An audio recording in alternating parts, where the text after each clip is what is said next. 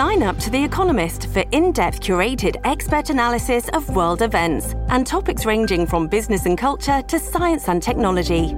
You'll get the weekly digital edition, online only articles, curated newsletters on politics, the markets, science, culture, and China, and full access to The Economist Podcast Plus. The Economist is independent journalism for independent thinking. Go to economist.com and get your first month free. Evernorth Health Services, we believe costs shouldn't get in the way of life changing care, and we're doing everything in our power to make it possible. Behavioral health solutions that also keep your projections at their best? It's possible. Pharmacy benefits that benefit your bottom line? It's possible. Complex specialty care that cares about your ROI? It's possible.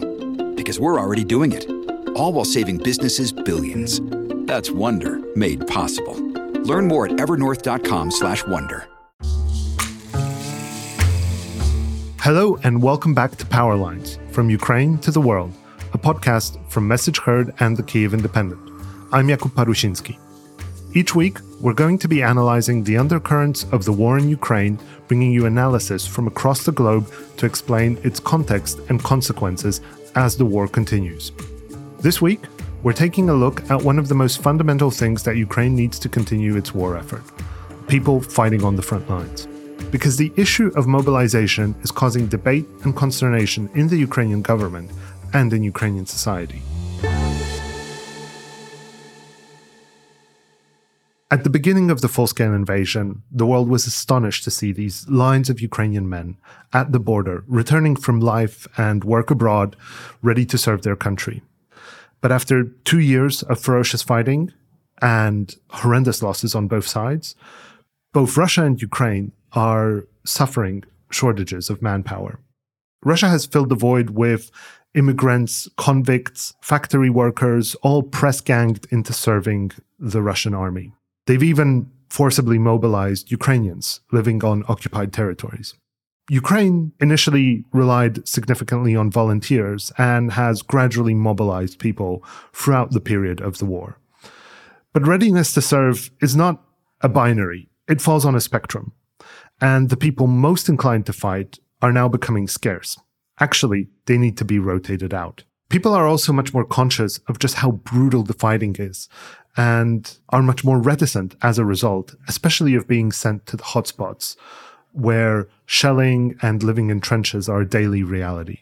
The current mobilization is failing to deliver the numbers that Kiev needs as we shift towards a long war. Hence the new drive up to half a million new recruits and new legislation to make that happen. But that raises very difficult questions, specifically, who should be called up first? At its most cynical, Ukrainian society is now asking itself, who are we ready to sacrifice for the survival of the rest? To learn more about this issue, I'll be speaking to Francis Farrell, the Kyiv Independent's war correspondent. Before joining us, he was the managing editor at the online media project Lossi 36 and a freelance journalist and documentary photographer. Over the past two years, Francis has been traveling across the country to its front lines, meeting all kinds of people who have been mobilized. So he has a real on the ground view of how this is affecting all sorts of Ukrainians.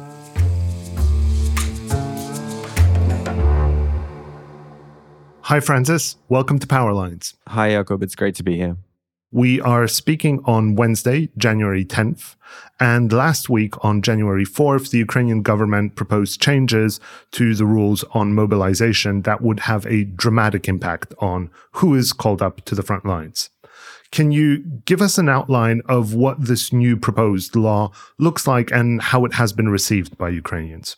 Yeah, so the first murmur that we heard that this was likely on horizon was actually during Zelensky's press conference. I think it was actually the very first question that he answered on the 19th of December when he basically made a claim that the military has requested the mobilization of about 450 to 500,000 new soldiers for the next year. And so there's that basic need. Later, Zaluzhny, uh, in his own press conference, which was a week after the initial draft law was proposed by the cabinet of ministers, said that there wasn't such a specific request, but still, this draft law did get proposed. And it's worth remembering that the Ukrainian military is now a majority mobilized military. In a similar way to Russia, although it's, it's just not worth pretending that it's all uh, patriotic guys who went to volunteer from the start. So there are already many, many mobilized troops in the Ukrainian military. But since people don't really go to volunteer anymore, there is this huge need for, for more people. So what the draft law is about, and as you mentioned, it could change a lot. Uh, we can talk about the status of it at the moment. But what the draft law is about is about widening the scope of people who can be mobilized, introducing more serious consequences for those who try and evade it, and overall just uh, streamlining the process, basically giving the government and the military, the defense ministry, the muscle it needs to get these larger numbers of people for the military, which which is just again absolutely a necessity. So, uh, if we can talk about some of the of the details, like how they imagine actually doing this. Again, this is the draft law, so a lot of this is very controversial and still might not make it into the final agreement. But we're talking about the conscription age reduced from 27 to 25. For example, there's talk about introducing electronic conscription system through the same really innovative electronic government services program that Ukraine has.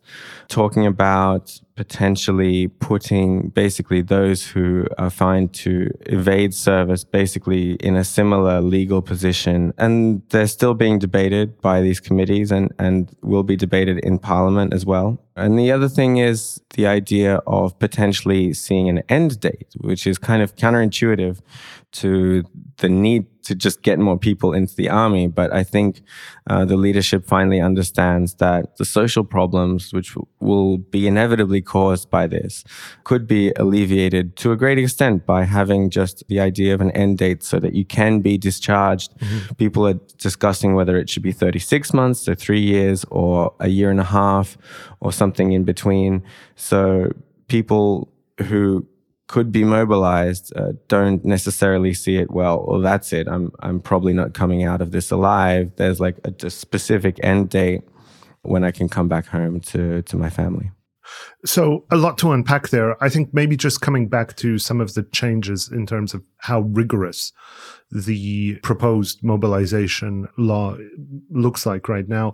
So you mentioned sort of this loss of access to local services. Basically, if you're on the debtors list, if I understand correctly, under the new law, and again, this is the proposal, it might change quite a bit. And I think we should unpack the direction that it's moving in a little bit later. I've heard that, you know, there's consideration about potentially even glo- losing access to bank accounts, no longer being able to leverage various government services. So that seems rather draconian. What has been the response? So undoubtedly, this is the kind of one of the biggest issues so far in this year, of course, that that all Ukrainians are talking about, and it's it's very sensitive, right? Because people are talking about you know this being draconian or this being potentially a violation of constitutional rights of Ukrainian citizens, but at the same time, you know, you can't really come out against the idea of of the need to mobilize more people in general because because that is uh, it's just objective for Ukraine's survival. And so people are, are discussing it in this kind of you know tense way. But part of what makes this so kind of controversial for the population is, and we can talk more about this later, but it's about how not only the the legal kind of framework within which mobilization would be would be carried out, but it also the actual way it's carried out in practice by the recruiting officers uh, who have this very already dirty reputation for a a lot of corruption and b quite rough practices, uh, heavy-handed practices of packing people away into buses from the street or, or raiding gyms uh, because that's where all the young fit uh, men are hanging out. Yeah, I've heard reports that that recruitment officers are hanging out uh, near sport clubs, uh, gyms, mm. all of that, especially across the mid-sized cities um, of Ukraine. Yeah, just a kind of interesting, funny example. I was between uh, Christmas and New Year. I was in uh, Drahobrat skiing for the first time in, in three years. It's a cheaper s- ski resort. It's it's quite Soviet and, and chaotic in many ways. And then the day after I left, there was all this social media chatter about these recruiting officers who had showed up at the ski resort. So there were pictures posted on social media of them walking around in uniform, even with their their, their rifles it was just an interesting kind of uh, prism in which to look at the society's reaction to this in the comments of these posts on social media because you had some people, you know, very angry saying, you know, this this is going too far. Like, this is just a place where where young people want to rest and, and relax in the holidays after hard years we've all had, and now they need to be afraid of of recruitment officers. And then you have other people who might be saying, "Well, I mean, it, it's it's what we need. I mean, no one no one should be safe. Privileged people who who are out there skiing shouldn't think that they won't be sent to war." And then you, you have some soldiers saying, "Yeah, that's that's what we like to see. If they're young, if they're doing sport, then they should go to the army." And then you have other people who are saying well, why aren't they in Bukovel? Because Bukovel is the is the much posher, fancier ski resort in Ukraine, very kind of European standards and known to be a, a, popular hangout place for the elite of the country. And it's like, well, why aren't we seeing the the, the recruitment guys in Bukovel? Drahobrat is, is is more of a people's resort. So you can just see all of these very complicated social kind of murmurings and emotions concerning this, but it's something we'll see a lot more of in, in the next months, I'm sure. So there's obviously a, a, huge political dimension to this. You know, one thing, as you mentioned with the press conferences of Zelensky and Zaluzhny, you know, Zelensky came out with a specific number, 450 to thousand to half a million. Zaluzhny kind of said that he didn't want to say anything specific, but my understanding was that everyone came out with the feeling that it's probably the number's probably around there. He just doesn't want to disclose it for sort of military confidence reasons given that they both came out talking about mobilization, is that a sign that there is an alignment between the two? You know, over the past weeks, especially, we've had rising reports about the tensions between Zelensky and Zaluzhny. Do you feel like them coming out and both talking about mobilization, a politically painful issue, is a sign that things between them are cooling off or, you know, that they've got a better working relationship? It's a really tricky one. At Zaluzhny's press conference, I was very happy to see the defense minister, Rustem Umerov, who was appointed not too long ago. And, you know, my personal impression was that they had a very cordial relationship. They were kind of smiling and joking around a bit. And, and that gave me hope that when it comes to this need for the military high command and the civilian government of Ukraine to to cooperate on some of the most challenging things like mobilization, for example. It gave me hope there. With with Zelensky, unfortunately, I think it's it's not that simple. It's hard to say if this if this is a cooling off.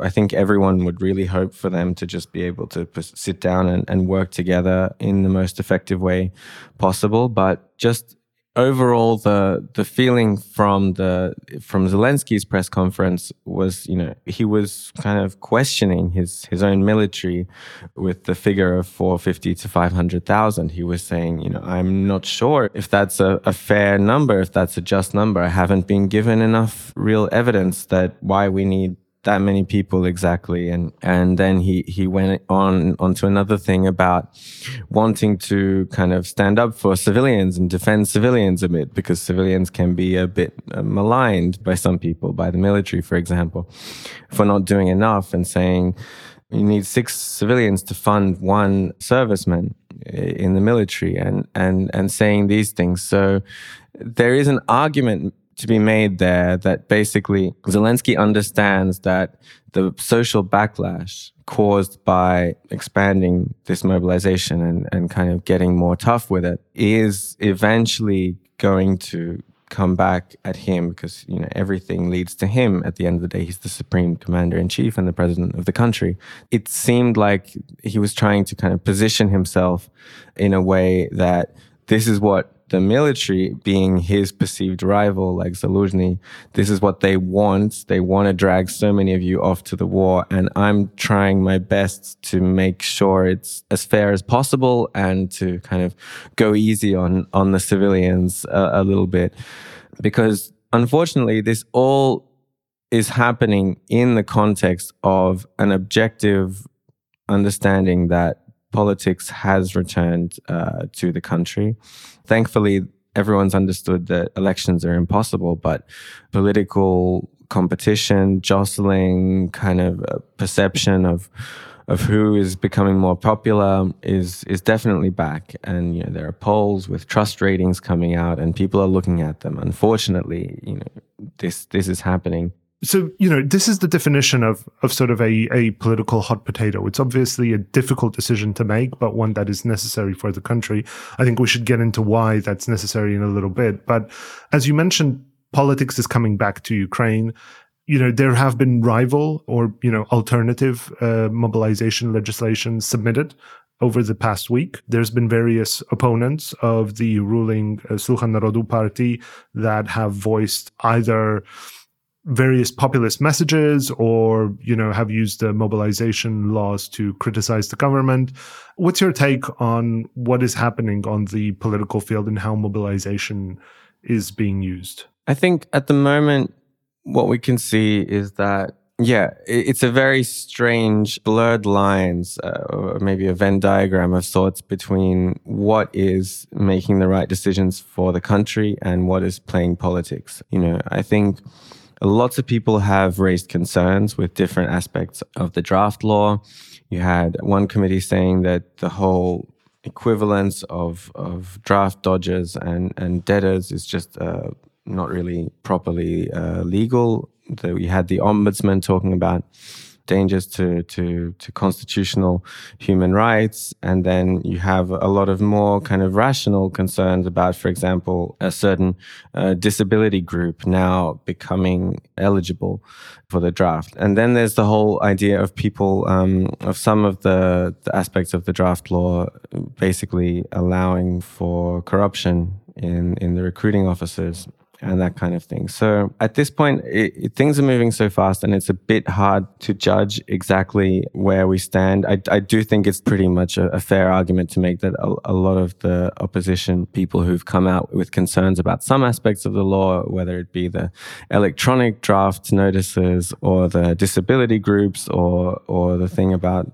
end date of, of service, there's definitely some some politics being played there no one's going to take the mantle of being like, no, I, I want all this to stop. I'm going to be representing the, the demographic that is against, you know, this kind of populist thing of, uh, no, we shouldn't, we shouldn't take our, our men off to war anymore or something like that. Because in terms of the country being on a war footing and needing to mobilize, that's still a consensus uh, agreement. But it's, it's in the little things where some opposition members are, are looking to perhaps play some politics.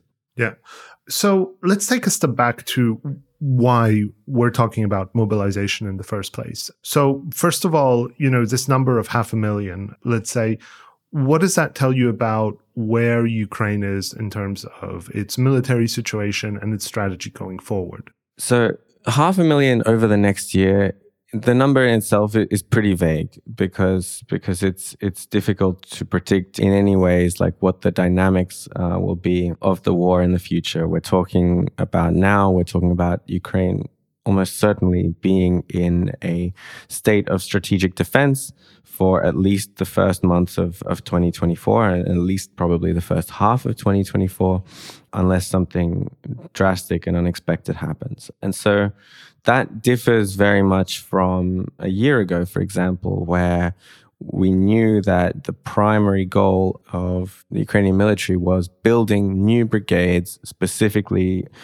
for offensive operations. Uh, now, at this point, we we hear all the time from the military that uh, the brigades are undermanned and that casualties, which Ukrainian units are, of course, suffering at different rates and not being uh, replenished. And when they are, unfortunately, because it, a lot of these brigades who have been through the thick of it are those with a lot of volunteer soldiers.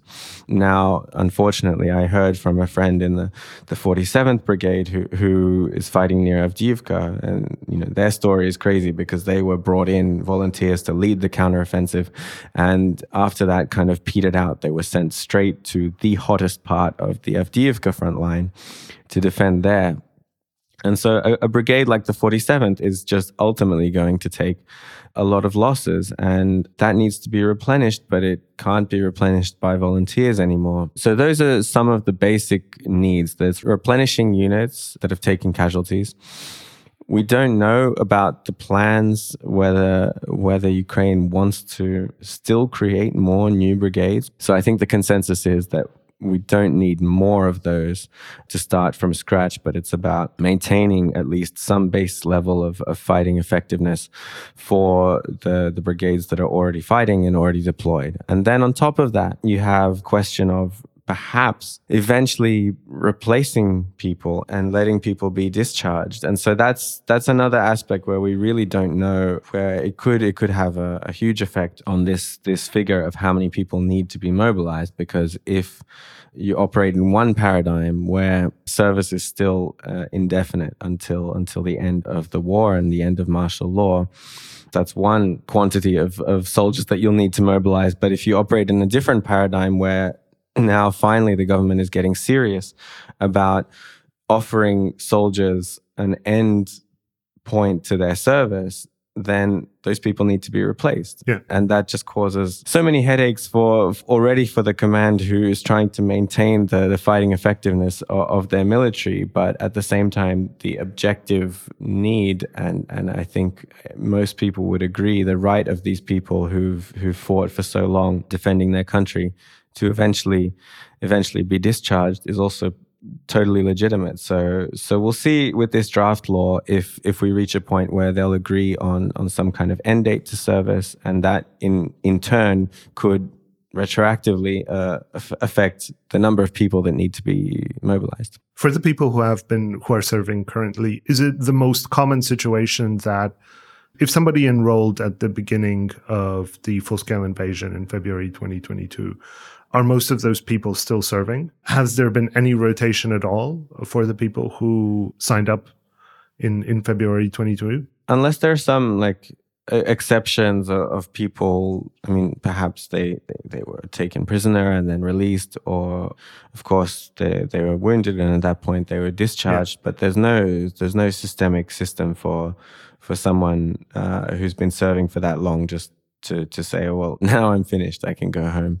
Uh, unfortunately, and that's part of you know that's a big a big grievance of, of, of the military so far because they've been like, we've gone through so much. We went through, you know, you have people who who went through the defense of Kiev and then they were sent down in counteroffensives near Kherson, and then immediately they were taken straight to Bakhmut, and then and then they they took part in in the counteroffensive later. And it's like, how much more do you expect me to give to this country? Going through incredibly intense battle to incredibly intense battle yeah. right? I think that's the other thing is a lot of this is not sort of passive serving sort of you know on the border. It's it's going yeah. from one hot zone to another. That sounds absolutely horrific. So you recently spent time with the 42nd mechanized brigade near bakhmut. Can you tell us a little bit about the experiences of frontline troops and and who is it that that has been called up how have they been serving? Can you give us a feel of what the situation is on the ground?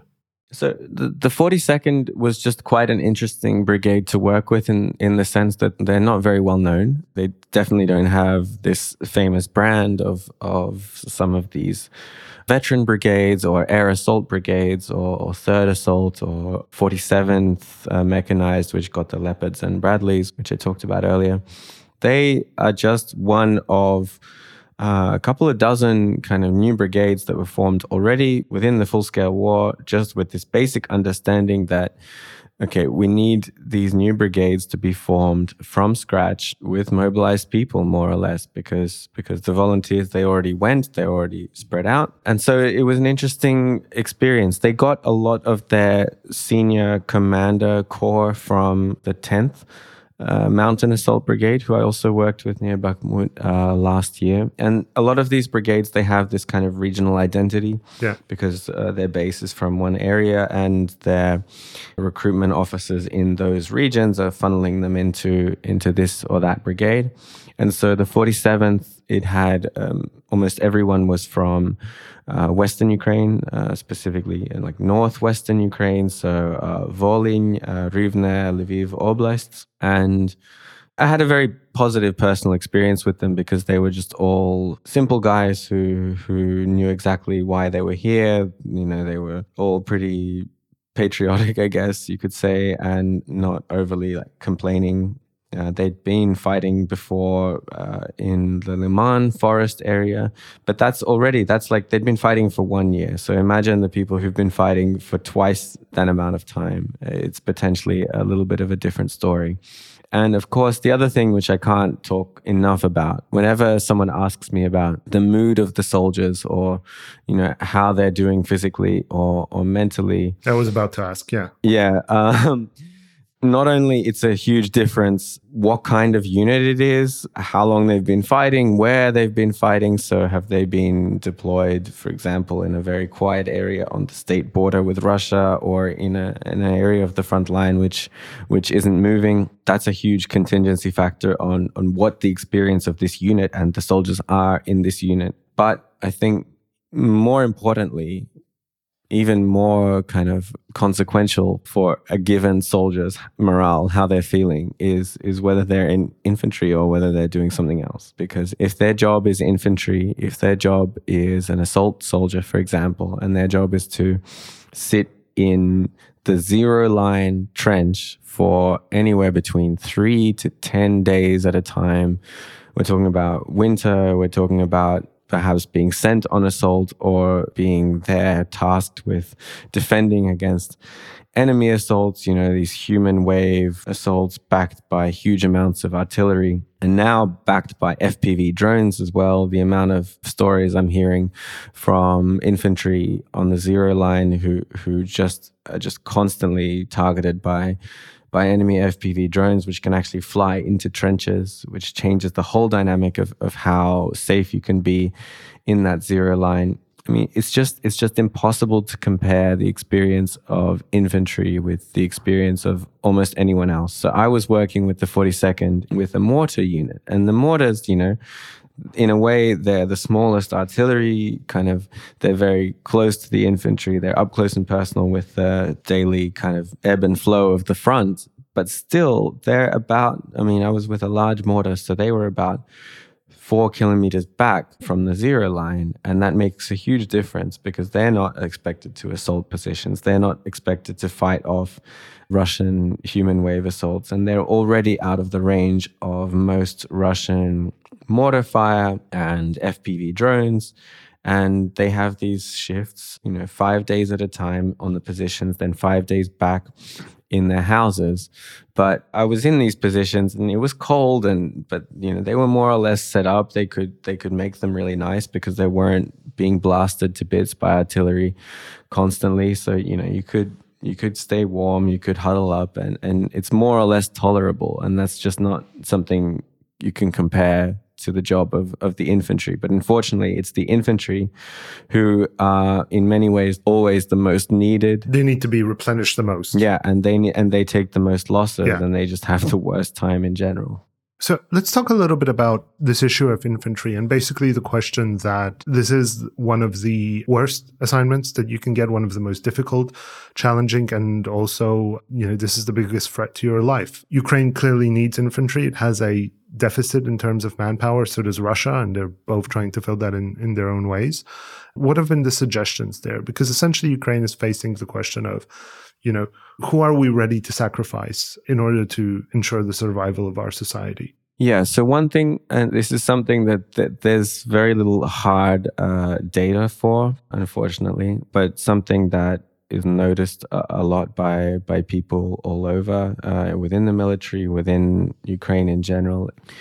And and I really hate you know making comparisons to Russia, but it, it's it would also be a bit of an illusion to to pretend that there's not something similar going on here, which is that there's a high proportion of people targeted for just simple mobilization, grabbing someone and sending them to the infantry, for example, in remoter villages across across Ukraine, kind of less uh, of a lower socioeconomic level compared to uh, metropolitan Kiev, for example, specifically Kiev. I mean, even even Lviv and Odessa um, have and Dnipro have have reputations for for recruiting officers being very active there, but Kiev, for some reason, seems to be more immune to this. And not only that, but yeah, just just going after people who are potentially uh, a little bit older. They're just more kind of blue collar workers, for example, or or agricultural workers, and and it's it's it's just a strange thing to talk about because you don't want to put people into these boxes. And again, there's no hard uh, data from it. But you know, people, friends of mine who who come from villages in Western Ukraine, you know, say that the the male population in these villages has been pretty much reduced by by half or by a third or by even more because most of them have just have just been mobilized. And there's this issue of the the conscription age. You know there's uh, arguments about because now it's 27 and now they're talking about lowering it to to 25 which is just a 2 year difference. But there's also this broader philosophical question about should we be taking more of the young people um, because they're the ones who are more physically fit? Physical fitness is super important, especially for, for frontline infantry. Or should we continue taking many people who are over the age of 40 or even 50? It's tricky, but these people need to come from, from somewhere. So there's also been discussions, and I've seen this. It, it, it, sounds kind of dystopian, but about essentially prioritizing conscription of people who are below a certain level of income, of a certain threshold of paying taxes. That obviously sounds quite you know, dystopian, but it also rings true with what you're saying. And I guess the logic from the Ukrainian government standpoint is that we want to maintain the economic base. There's been other proposals about a potential lottery. Where do you see this going?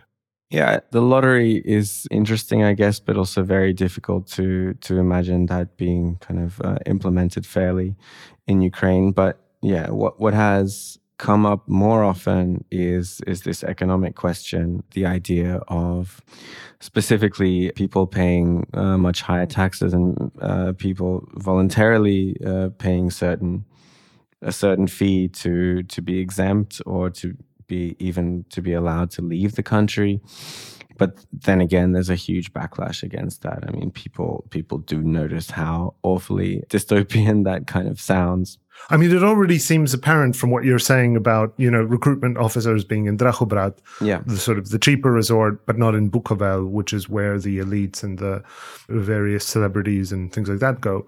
So it seems to already be happening on the ground, but formalizing it is taking it to the next level. Well, yeah, I mean that's that's the kind of paradox, isn't it? I mean, if if it's already happening and it's just bad and and, and dystopian, although there might be a rational explanation for it, but actually formalizing it and and making this, you know, the the open rule of the country that if you have money, you know, then you won't be sent to war. You can avoid it, and if you don't, then then you have a higher chance. I mean that would be a, a step in, in in the wrong direction. I think many people agree. What about the issue of draft dodging? To what extent is this a big problem, uh, both in terms of, you know, the people who are trying to avoid the draft, whether it's through bribes, fake medical records, illegal crossings. Is that a major phenomenon that we're seeing? Is it on the rise? It's hard to exactly get a sense of the, of the scale of it and how that could you know affect future mobilization ep- efforts and and affect discourse in society in general. But it's it's been a problem since the start of the full scale war I remember I was in a hostel in, in Moldova in, in summer 2022. It was just a normal tourist hostel, but there were there were some Ukrainian refugees, but there were also about five Ukrainian guys who had just made their way, ran across the border. I don't know, some paid their way, some went through across a river or something like that and that's that's the reality. It's still possible. People talk about it sometimes that you know there are these telegram channels that you can you can go go to and and message and they they help organize it. The price of it is consistently around four, five, six thousand dollars, and it's still a thing. Unfortunately, you know, a lot of people, especially if we're talking about uh,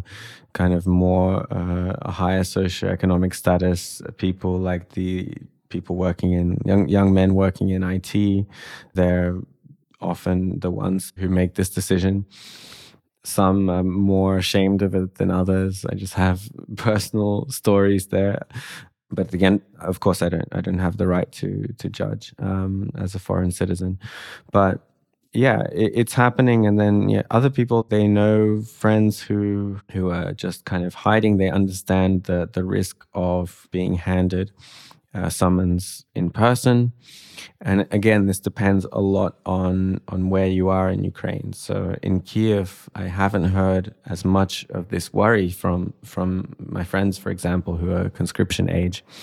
And sometimes you see people in in uniform walking about, but there's not that culture of fear that has been reported on in cities like Odessa or Dnipro, let alone places more more in, in the countryside, especially the border regions. I think Zakarpattia, Bukovina, Odessa region, where there is potentially more of a chance of people actually trying to to get across, and then that's where efforts to catch them, not only to catch them, but to recruit people are, are higher as well. Personally, I had I had one um, instance where I was approached by recruiting officers, and, and, and that was obviously that didn't go anywhere because I had a foreign passport, but that was right on the border with Hungary, actually. It's interesting that you mentioned Odessa as being one of the harsher places. It's there was also that story last year where I believe one of the mobilization officers had issued a lot of essentially waivers. Uh, I think for the price that that you mentioned, you know, four, five, six thousand dollars, and then bought a villa in the Spanish coast using that.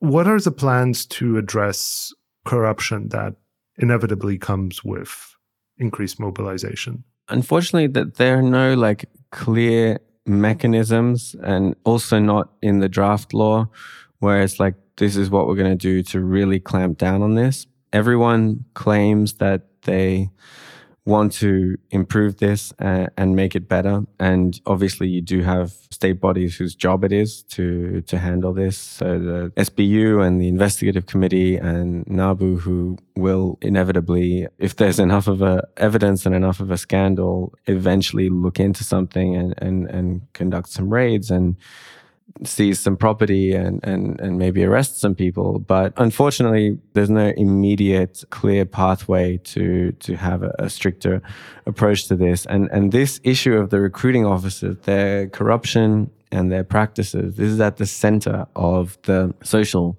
kind of issues caused by mobilization. You know, on one hand, they have like one of the most unenviable jobs in the world, I would say, like filling in quotas and, and forcing people to go to war. But, you know, when it comes to this dirty work, there's also a lot of dirty business behind the dirty work. And I've heard uh, a lot of public uh, soldiers and high ranking officials uh, in the military saying that a big way to improve uh, mobilization and to make it all happen without that social backlash would just be to have it with more respect, have it done, you know, let, letting people, giving them time to finish their business before they, they go to the army, to not be worried about being stuffed into a bus uh, on the street and yeah to not have this this reputation of of corruption and sometimes violent abuse in these recruiting centers.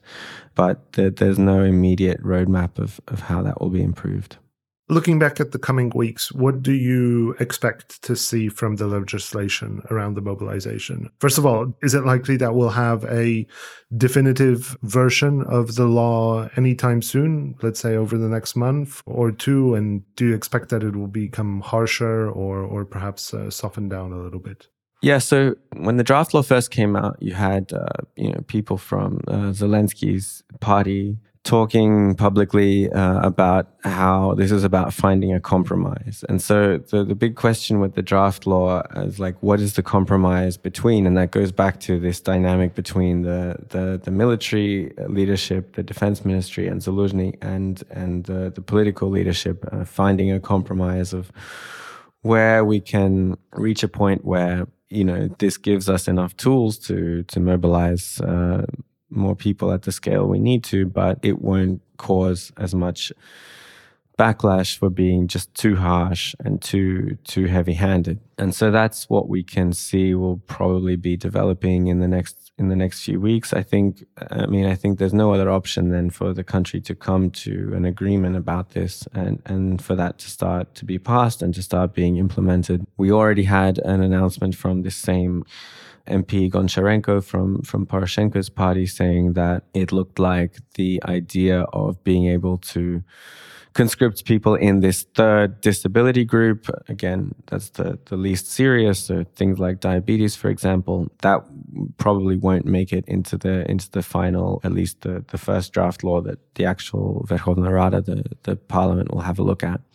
So I think something something will make it through in the next few weeks. I don't see the benefit for anyone, whether it's the politicians, the military, the country, to to drag this on for too long because there's already enough of a, a constant storm around this issue. And I think at the end of the day, you know, the politics is not toxic enough at this point in, in Ukraine where anyone is is willing to really put the country's security at risk for for politics. So this this will continue at the moment we're still in the stage where things are fanning out into like different versions of the draft law and different committees looking at it and all giving their own opinion. So it, it's taking a little bit longer than maybe that some people expected but eventually we'll start seeing that converge on, on some kind of consensus that can be looked at in parliament and eventually passed.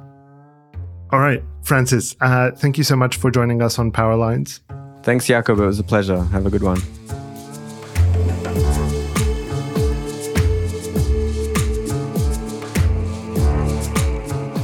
Thanks so much for listening to Powerlines from Ukraine to the world. Don't forget to subscribe and rate Powerlines wherever you get your podcast, as it really helps others find our show. To find more podcasts like Powerlines, look up Message Heard wherever you're listening to this podcast and find us on our website at messageheard.com or on Twitter, Instagram, and Facebook by looking up at MessageHeard. You can also follow the Kyiv Independent on Twitter and Facebook at Kyiv Independent and Instagram at Kyiv Independent underscore official to get the latest news and stay up to date with our coverage. If you're interested in more in depth analysis of the reconstruction of Ukraine, be sure to check out insights.kyivindependent.com. You can also support the Kyiv Independent through our website.